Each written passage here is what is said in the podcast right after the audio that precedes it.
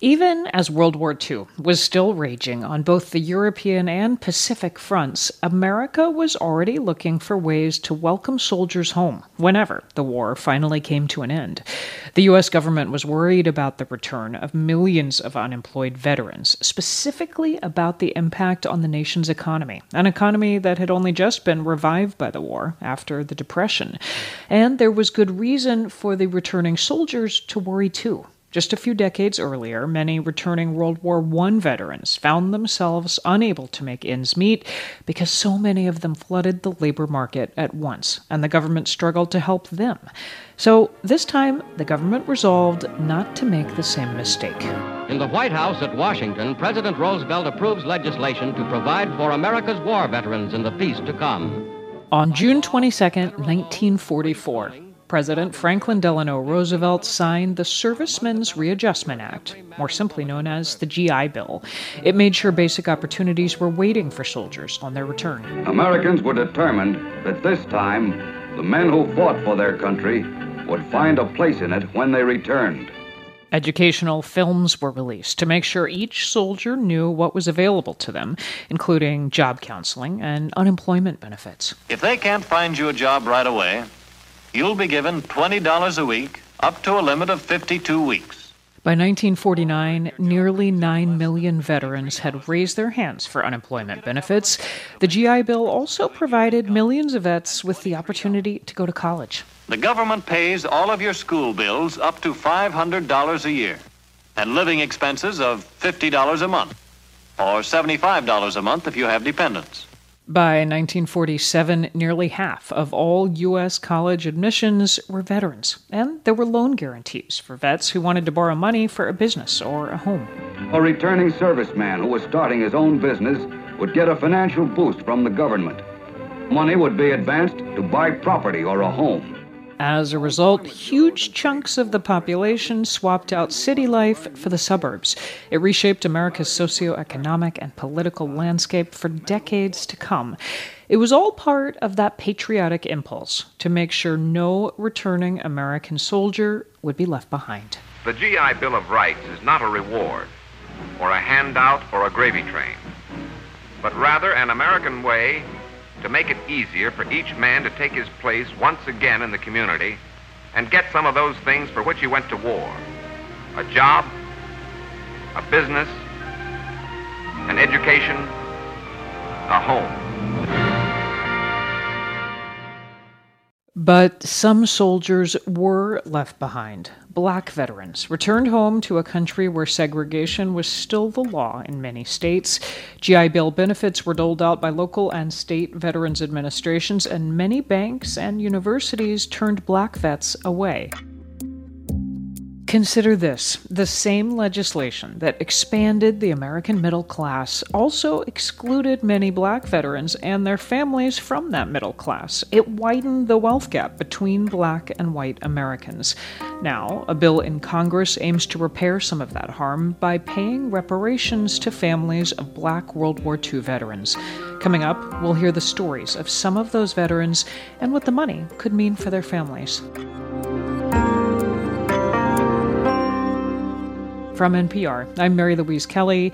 It's Thursday, October 27th. It's Consider This from NPR. About 1 million black veterans served in World War II. Along with being excluded from GI Bill benefits, many were excluded from the history books, including Alan Beau Price, who risked his life on D-Day on Normandy Beach.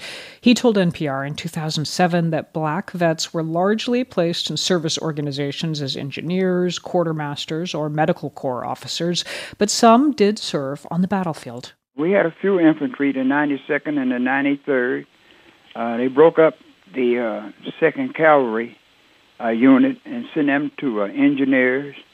And then we had the 99th Pursuit Squadron, as you know, the Tuskegee Airmen. And then we had a few black artillery. And one is the 969 Field Artillery. They call them the Bastogne Bastards. They was up with the 101st and Bastogne. And they did a tremendous job, but you don't ever hear nothing about them. Price said he had no reservations about fighting for America. I felt good by going into the service.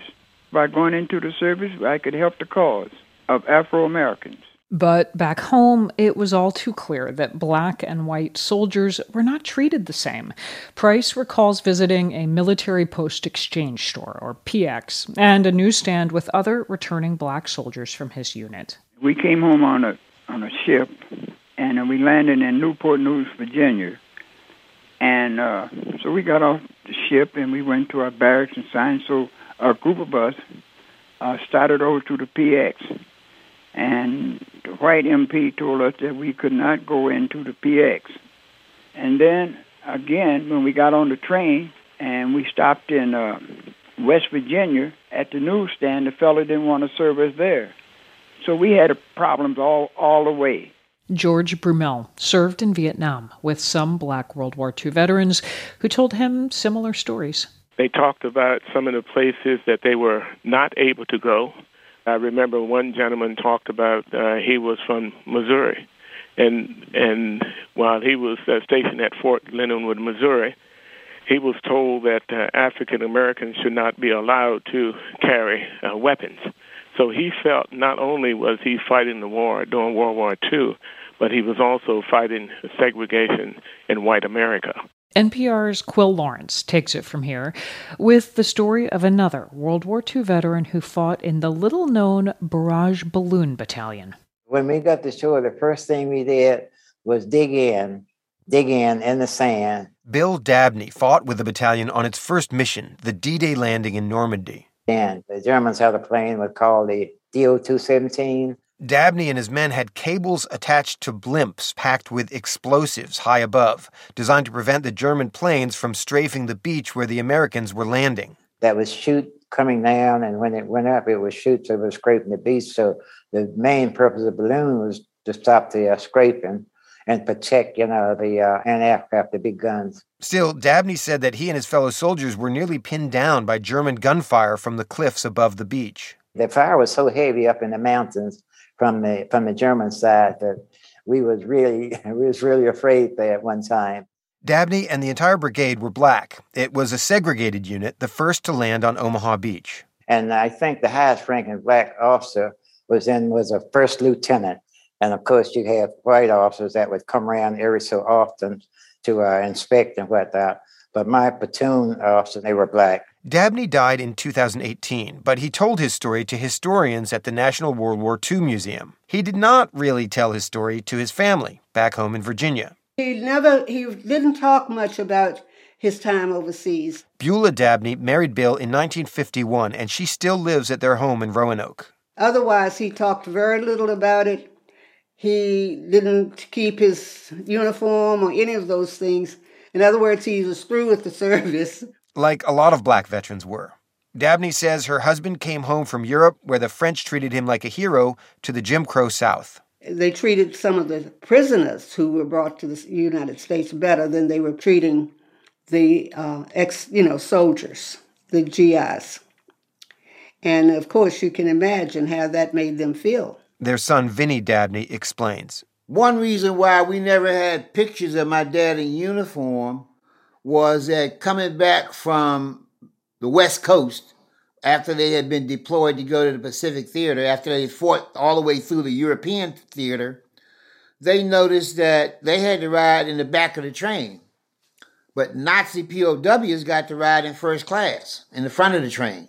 Nazis were getting treated better than black veterans who had put their lives on the line. So that kind of pissed my dad off. Returning home, black veterans quickly learned that just wearing a uniform could be a provocation, says Matthew Delmont, the author of Half American, about black soldiers in World War II. Eugene Bell, who was a father of 2 young children and was honorably discharged from the Army, was lynched in Liberty, Mississippi. Sam McFadden was taken into custody by a white sheriff and killed in Suwannee County, Florida.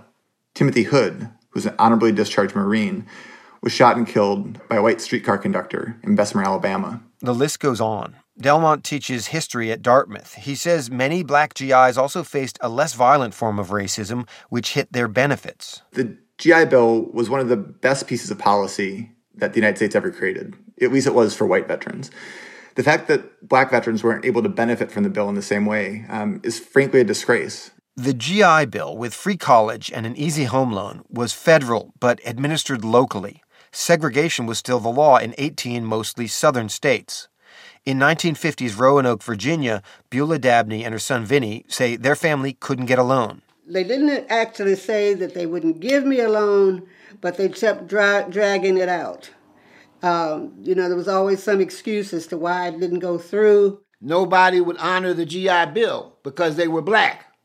Roanoke had a reputation as being one of the most segregated cities in the South for a long time. No banks would give them a mortgage. The Dabneys eventually found a loan through a Black insurance executive they knew. But even then, there was redlining, so the houses they were allowed to buy were in poorer parts of town and worth less. The same goes for the GI Bill's college funds. Many universities wouldn't accept them. For white veterans, it built generational wealth, says Richard Brookshire with the Black Veterans Empowerment Coalition. Black folk were largely locked out of this really important social welfare program. Because of it, it planted a seed for longstanding economic inequality that persists today. Brookshire's group is getting behind a bill in Congress called the GI Bill Restoration Act that would try to repair some of that harm. Now, Brookshire knows that the word reparations sets off all sorts of heated rhetoric on cable news. Veterans' issues are supposed to be above politics, though, he says, and so maybe helping Black veterans can be a beachhead. Black vets are the most well-positioned group to push forward the conversation about reparations in this country, not only because they've been affected, but because of the ways in which, the United States holds up veterans and what they purport to believe veterans are owed. And so, you kind of force an uncomfortable but necessary conversation. Paying back Black veterans involves a concrete number, not like the vast, incalculable harm of slavery. Researchers at Brandeis University found that the amount owed to descendants of a Black World War II veteran is $180,000. Adjusted for today's dollars, that's how much more white veterans got out of the GI Bill compared to Black veterans in 1944. Beulah Dabney says, sure, that money would be welcome, but at 93, she won't dwell on it. Probably would have been able to live a little bit better. I mean, financially, we wouldn't have had maybe as many problems as we did. But we were able to overcome problems that cropped up. I'm not a person who likes to revisit a lot of negative things. So I don't have a whole lot, to say about it. Her son, Vinny Dabney, says some of the damage was repaired for his dad when he got a call inviting him to return to Normandy 65 years after D-Day. My dad thought it was a gimmick. He didn't want to go. He thought it was somebody pranking him. So I had to talk him into going. I said, Dad, this is historic. You can't not go. It was quite an event. My dad got the Legion of Honor, which is equivalent to our Medal of Honor. France treated him royally when he went back. And, they were very happy to have him come back, showed their appreciation for what he had done. And so, of course, that stirred up a whole lot of memories. And then he started talking more about it. About 1 million Black veterans served during World War II. Not all of them lived long enough to get that sort of recognition or the benefits they were promised. NPR's Quil Lawrence reporting. From NPR, it's Consider This. I'm Mary Louise Kelly.